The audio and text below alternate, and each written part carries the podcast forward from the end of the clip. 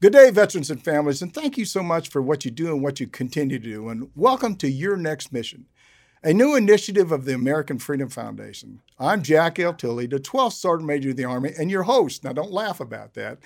We've got a great show for you today. We're going to focus on veteran employment from the corporate point of view with Ms. Suzanne Jones and Mr. William McDonough from General Dynamics Ordnance and Tactical Systems, OTS. I have a couple of uh, stories for you, including one from Jason Nazarenko, U.S. Army retired, on how he handled his transition. Now, before we get to it, uh, let me say that we're extremely thankful to the good folks at Calvary Agency, Purdue University Global, and Veterans United Home Loans, our presenting sponsor, for making your next mission happen. They love our veterans and families. As I mentioned today, it's, it's the theme is about veterans employment from the corporate point of view. I'm so excited to introduce Ms. Suzanne Jones, Senior Director of Human Resources, and Mr. Will Donahue, Senior Director of Business Development, Colonel, U.S. Army, retired, General Dynamics, OTS. Welcome. It's so good to have you on the podcast. Uh, we want to learn everything you everything you can tell us about uh, what you're doing to help our our uh, veterans employment uh, with General Dynamics. But before we do that, we'd like to get each one of you tell us a little bit about yourself. So, Susan, can you can you start out sort of tell the audience about yourself? Sure. Um, first, thanks for inviting us. And before we get started, we should say, you know, thank you for your service and to those of your listening audience. So I'm Suzanne Jones, and Will and I work for General Dynamics Ordnance and Tactical Systems, or for short, we call it GDOTS. So we're a global aerospace and defense company. We provide the U.S. military and its allies with extensive range of products that provide an advantage to our warfighter. So such as precision guided munitions, crew served, and aircraft weapons, the Hydra rocket, filament wound composite structures, warheads, and pyrotechnic products. So I'm the director of human resources for the Precision Systems Business Unit. It's a, a strategic business unit, and we call it PS so if we, we use that acronym, that's what we mean. We have a couple thousand employees in 15 locations across the US and have four main lines of business within our SBU composite structures, integrated control systems, warheads and pyrotechnics, and tactical air munitions. So I've been with GDOTS for, oh gosh, almost 17 years. I worked at four of the operations um, and two headquarters. I started in DeLand, Florida as the EHS manager, so environmental health and safety for their chemical and biological detection system business, and then moved to Charlotte. I was the director of ethics for the business unit. And um, it was armament and technical products at the time, but they merged with OTS in 2012. Then I went to Saco, Maine. I was their HR manager, and that's our guns business. And then I ended up in um, the Scranton Army ammunition plant and the Red Lion facilities and large cal ammo business. So for the past three years, I've been in the headquarters here in St. Petersburg supporting precision systems. And I'm a business partner and supporting employment, recruiting, employee relations, labor relations, talent um, acquisition, and um, learning and development. Oh, wow. Will, can you, uh, thank you very much for that. And Will, can you tell me a little bit about yourself? Sure, Sergeant Major. It's a great pleasure to uh, to engage with you. And I echo Suzanne's comments. Uh, thank you for your service and your continued help to our veterans. Uh, I'm recently retired, uh, retired in November of 2020 after uh, 25 wonderful years in the United States Army. I uh, came from an Army family. I was lucky enough to get into West Point and uh, spent my first 10 years on active duty in the infantry with operational assignments to the 101st and the 1st Armored Division. Hooah. And then, um, yeah, that's right, Hooah, air assault. and then um, transitioned from uh, the operational army over to uh, program management. So I spent about 14 and a half, 15 years uh, developing and fielding capability upgrades to uh, our service members. Um, I take great pride in the development that we did for the Bradley Survivability Kit, uh, the Abrams Survivability Kit, and uh, fielding those to OIF uh, during the 2008 2009 timeframe. And then uh, the latter part of my career, I spent with the lethality uh, at Picatinny Arsenal, where I was the product manager, then program manager for the precision guidance kit, uh, all things mortars and uh, cannon ammunition uh, artillery. And most recently, that was in support of the long range precision fires cross functional team. So I had the pleasure and honor of helping the Army establish Futures Command and really set the modernization efforts on a, a very healthy trajectory.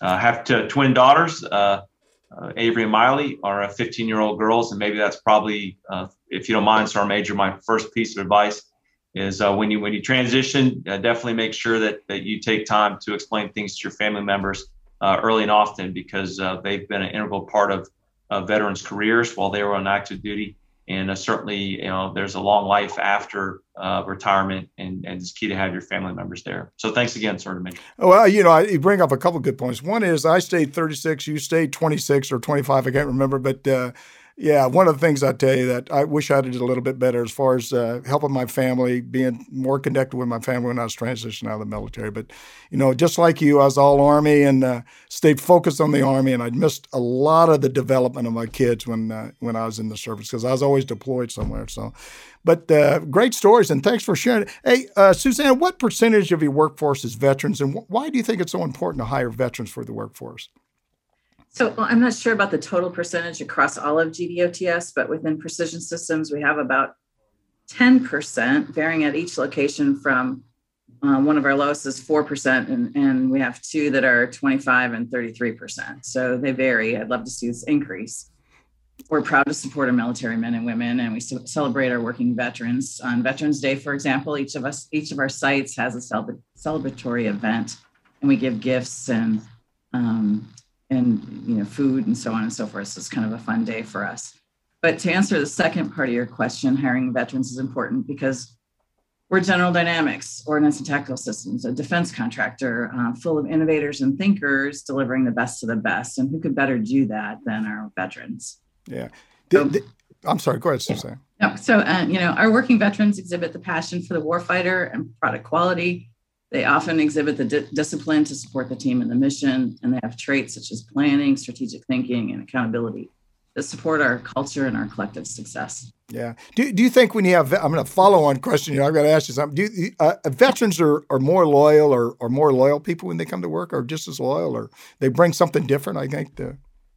Well, that's a great question. I mean, I, I guess I don't judge the loyalty of the employee, but I think what they bring is um, you know, they've used our products uh, to a large degree, most of them have, and um, definitely understand the value of them and have a commitment to the customer, which is the warfighter, and to the product quality.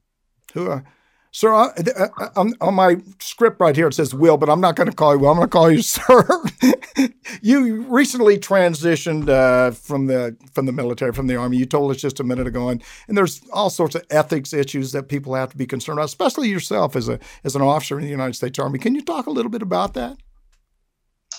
Absolutely, and, and Sergeant Major, I think Suzanne uh, brings up a good point that you know our our users or our customers are the center of, of how we design things and uh, where that helps uh, veterans and, and, service members who are who are leaving the service is it gives them a leg up on on the use of the product. And as the Army evolves into a more customer centric uh, design methodology and really modernization methodology, yeah, it, it's critical that that veterans who who do want to go work in the defense industry understand you know what's allowed and what's not allowed. And I think in the gray area, uh, veterans will tend to be conservative because they don't want to come across as being unethical. I think our Army ethos and our values, you know, definitely shape uh, our, each of us to, to do the right thing. And so, uh, technically, the post government employment letter, the PGE, is that document that for for members who could be close to having an ethical uh, conflict, um, they'll get that PGE,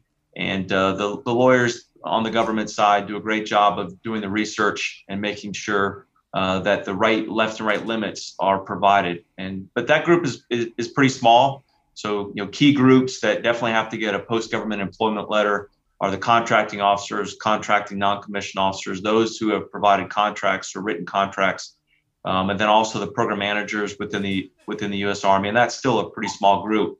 And then I think there's a there's a larger group that that tends to uh, come from a requirement standpoint or comes from an experience standpoint. It used to be within TRADOC and now it's within Futures Command. And, and those those individuals, I think, are, are great candidates to come work for for those of us in the defense industry because they bring the, the relevant experience. They know what's in the mind uh, of what the uh, of what the Army wants in terms of modernization and production. They know what the Army values. um, and, and, they can relay that to the industry partners who are trying to provide a service. But of course, uh, everyone's got to stay above board and make sure that we're doing ethical things. Um, and then I think part of that comes up with with friends who have retired alongside uh, me or shortly thereafter.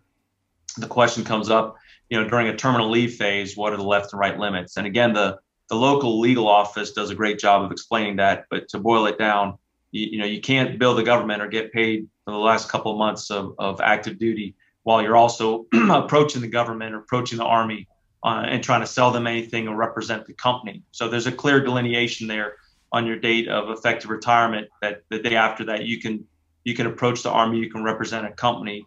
It just can't be with the products that you either bought or you were the program manager for uh, on active duty. I hope that answers the question, Sergeant Major. No, I, I think I, I, I, think you answered. One thing I was thinking about when you was talking about uh, the right and left limits of enlisted corps and the right and left limits of officers, and and the two are a little bit different, aren't they? They are. However, I've observed in, in General Dynamics, there's a, a very fair representation of, of both uh, officers and enlisted. And I, I, think within the corporation, um, you know, we have a, a, very group mentality, very teamwork mentality. And um, you know, there's different roles to be had on the on the on the industry side, but certainly for our non-commissioned officers that bring relevant experience on the combat platforms, you know, I recall from my previous days in the Bradley program that our, our best our best uh, field representatives, um, field service representatives, FSRs, were ones that were great NCOs and you know had the master gunner training and those type of skill sets. And so I would encourage, you know, certainly our, our retiring NCOs to uh, to think about serving in a different capacity. You know, working for a defense contractor that is again trying to provide what the Army wants and not selling things just for the sake of selling something. Yeah, you know, just a food for thought here. I was a master gunner, and I think I was probably one of the, the best schools that I ever went to in the United States Army. We're talking with Suzanne Jones and Will McDonough from General Dynamics, OTS. I don't want to forget that. You're listening to Your Next Mission podcast with me, your host, Jack L. Tilley, the 12th Sergeant Major of the Army. We'll be right back. Welcome back. I'm uh, the 12th Sergeant Major of the Army, Jack L. Tilley, and we're blessed to be with uh, here today with Miss Suzanne Jones and with uh, Sir, I'm going to say Sir, with uh, uh, Sir Will McDonough with uh, General Dynamics OTS. Before we continue, I want our listeners to reach out to me directly. Tell us about your transition. tell us about the topics you'd like us to cover. You can leave a message at 844 424 1134 or send me an email at SMA Tilley at yournextmission.org. Okay, let's pick it up where we left. Suzanne, how can I make uh, make my resume be noticed a little bit more in an interview, especially in uh, my prior experiences? Uh, is that relevant to have a, you know, resume, and how do I make it better for people when I'm out there trying to get a job?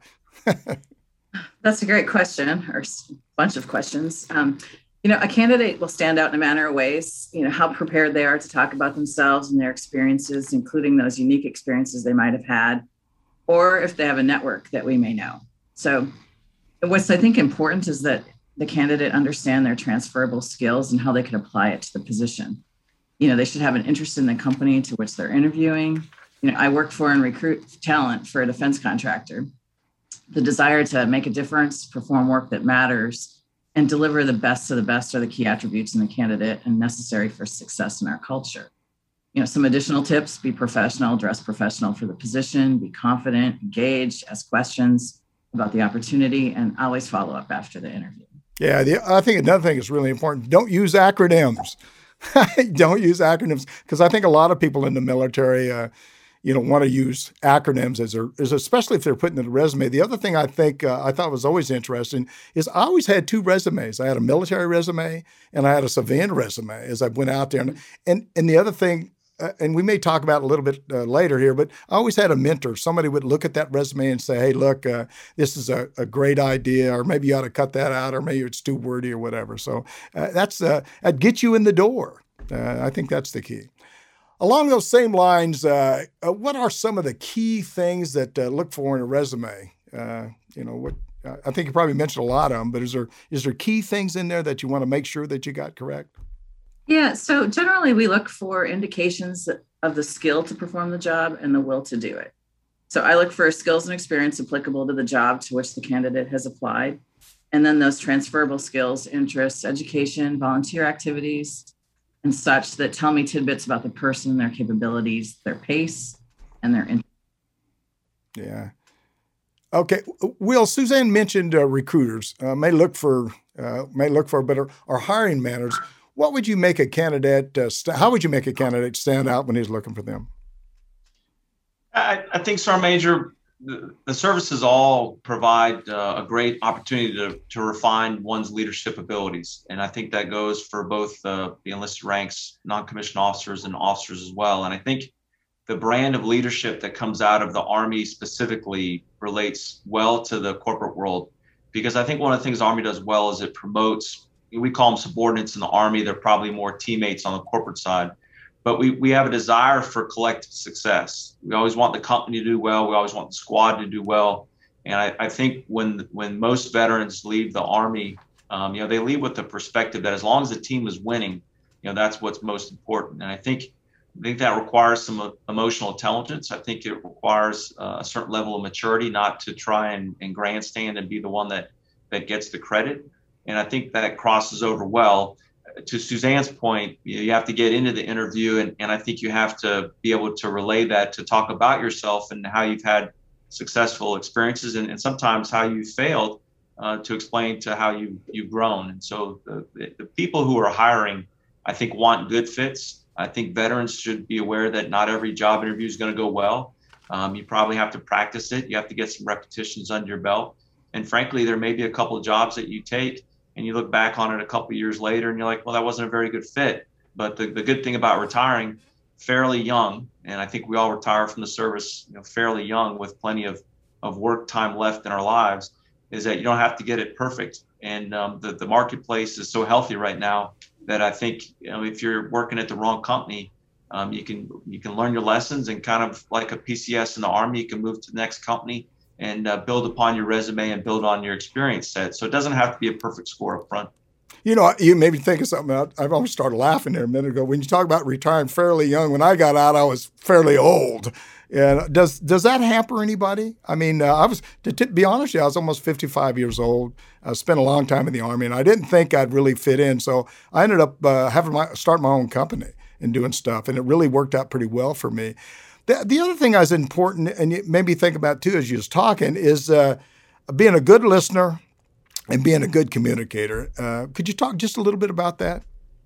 Yeah, Major, I, I, think I realized late in my Army career, and I, I, still believe it to this on to this day on the on the industry side. you know, I only have one problem, and that, that problem is always communications. You know, it presents itself in many different fashions with different dynamics, but the only problem that leaders I think are really trying to solve you know our, our communications gaps. And so I, I think you know as long as you don't look at my pt score uh, at the age of 48 what that would look like um, you know 48 and 55 still have you know between 10 and, and 15 years of runway left. And yeah. uh, I've, I've seen a couple of hiring uh, practices go on here in general dynamics and we're very sensitive that that ageism you know isn't tolerated. And so I, I think maybe what what potential applicants should be looking for is about how long they would they would like to work for a certain company and you know neither the company nor the potential applicant or, or hire uh, wants to to leave prematurely. I mean, both sides want to have a, a longer term relationship, but that longer term relationship doesn't have to be more than more than ten years. Suzanne, maybe over to you as as a better expert.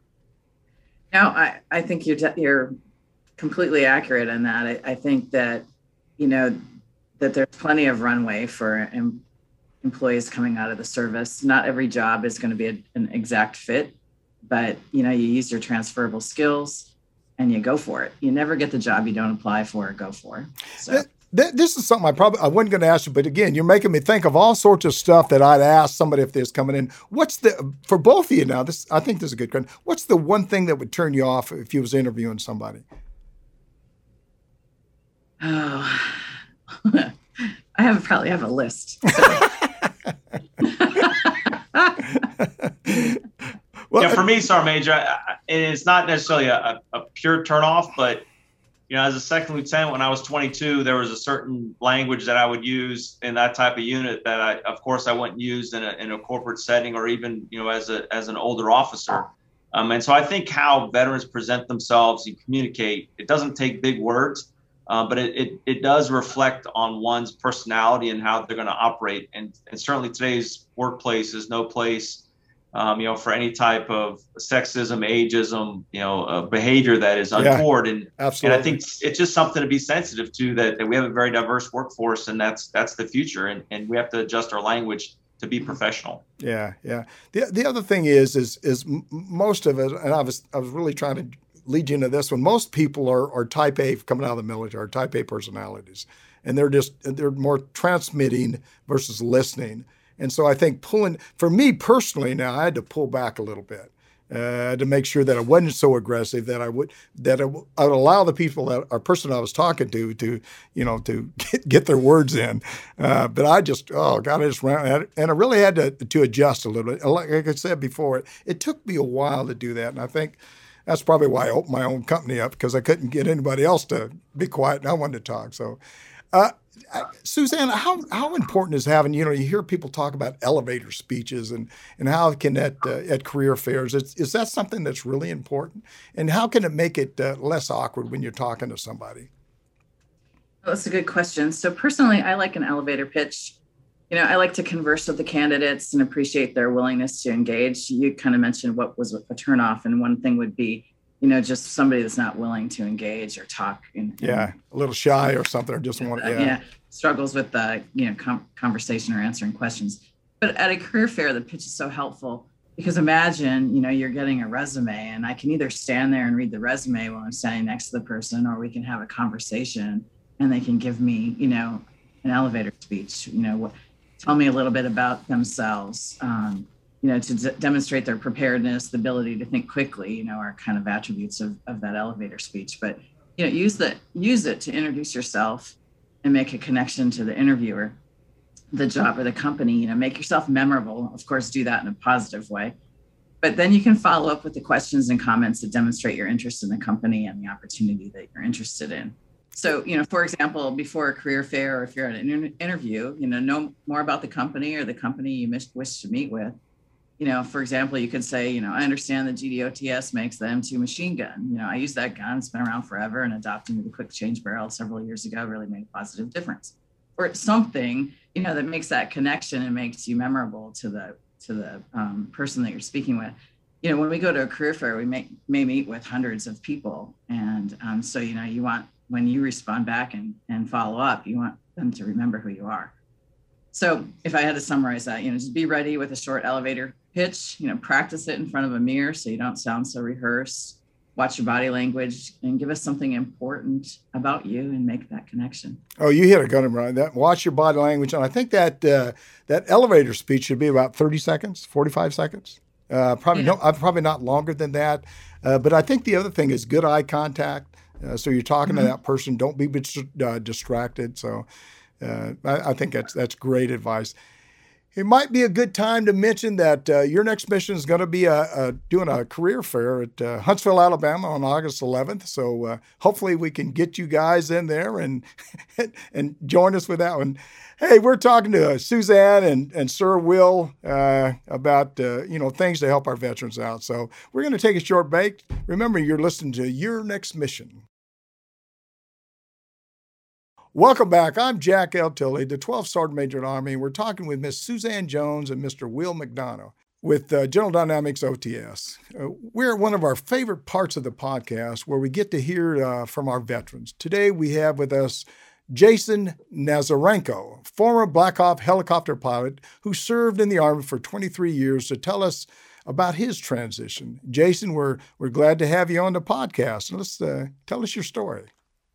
You bet, Sergeant Major. Well, thanks for having me here. Uh, I really appreciate it, and uh, I just uh, just have always had a passion for uh, helping veterans, and uh, obviously was one myself. Like you mentioned, 23 years in the Army. Just recently transitioned. I uh, served the majority of my time there at Fort Campbell. Started out at Campbell, went to Bragg, Campbell, Korea, did a few of that, and then ended up back at Fort Campbell flying Black Hawk helicopters, and then assessed and ended up in uh, 160th. That's where I retired. So my last 10 years were with 160th Special Operations right there at Campbell and had a blast. Loved every minute of it. Was there anything in particular? Did you have any issues or problems when you was transitioning out of the military? Or so I really did, um, uh, Sergeant Major. I can actually, you know, go into more detail there. So I was uh, when I had di- decided to transition, when it was decided that hey, this is the time to retire.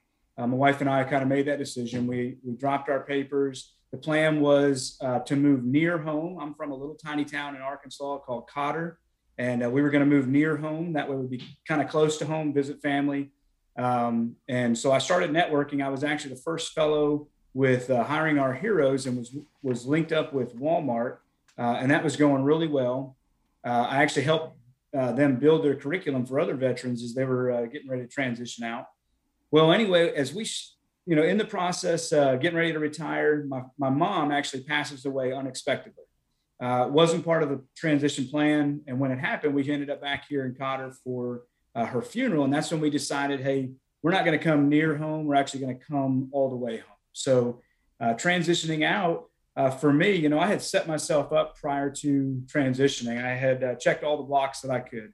I had a bachelor's, I had a double master's, I was working on a PhD, uh, just finishing up a dissertation. I had a PMP certification completed, so I was a project management professional. I had black belt Sig, uh, Six Sigma um, certified as well, and uh, had really tried to set myself up and so when we made the decision to come to Cotter, population less than 600, obviously that was going to lead to a, quite a few challenges. Yeah. And we understood that. We, we went into it knowing, hey, uh, what we're going to do, I don't know yet, but we're at least we know where we're going to go. And um, we, my wife was really excited. She was from here as well. So moving back home, uh, it was definitely a homecoming. Uh, we ended up renovating a house in the process. I'd say it was more than a house; it was a historical building in the downtown area uh, if downtown, if Cotter actually has a downtown. Uh, but it was this uh, really rough building, and we renovated that. Uh, I started getting involved with the city, um, utilizing some of my experience to be able to help them out. Wanted to try to help the city grow. So working with the the mayor, uh, he asked me if I'd volunteer to be the Chamber of Commerce president, which was at that time, oh wow, pretty much nothing. Yeah, yeah. Our, our chamber was it had really fallen apart. I mean, everything in the city had just kind of went downhill, and there was really nothing left of the chamber. Uh, so when I took it on, it was a huge project. Um, I decided I'd do it, you know, and, and uh, you know, I'm always willing up for a, a, challenge, and I wanted to help my community uh, that had been there for me the whole time I was in the service. So, uh, chamber president, and we went off uh, into a huge start. I mean, I just recently retired, so it was October 2018 is when I retired. So obviously, not long after that was when COVID hit uh, right when COVID hit, one of the first things I did was said, "Hey, we need to do something. We need to continue to propel forward here in Cotter." And I asked him if he minded. I got a hold of the Department of Health. I wrote the business plan for it, and then we started holding uh, movies in the park down here. First time ever. Cotter had never had movies in the park. Huge success. I mean, we had uh, five movies throughout the summer. Had 150 people out there. Uh, we also went forward with another plan for uh, the Trout Fest which is coming up here on the 1st of May. So, uh, expecting over a thousand people. So, I just jumped in and got involved. Uh, job wise, obviously, I did find a job. Um, we were, you know, we came here with the retirement, and that helped for sure. Uh, but I was able to find a job about 45 minutes from here flying uh, uh, for Air Evac. So, helicopter air ambulance company. It's about 45 minutes away. The schedule is good for me. Um, it's not great. It's not what we were looking for, perfect.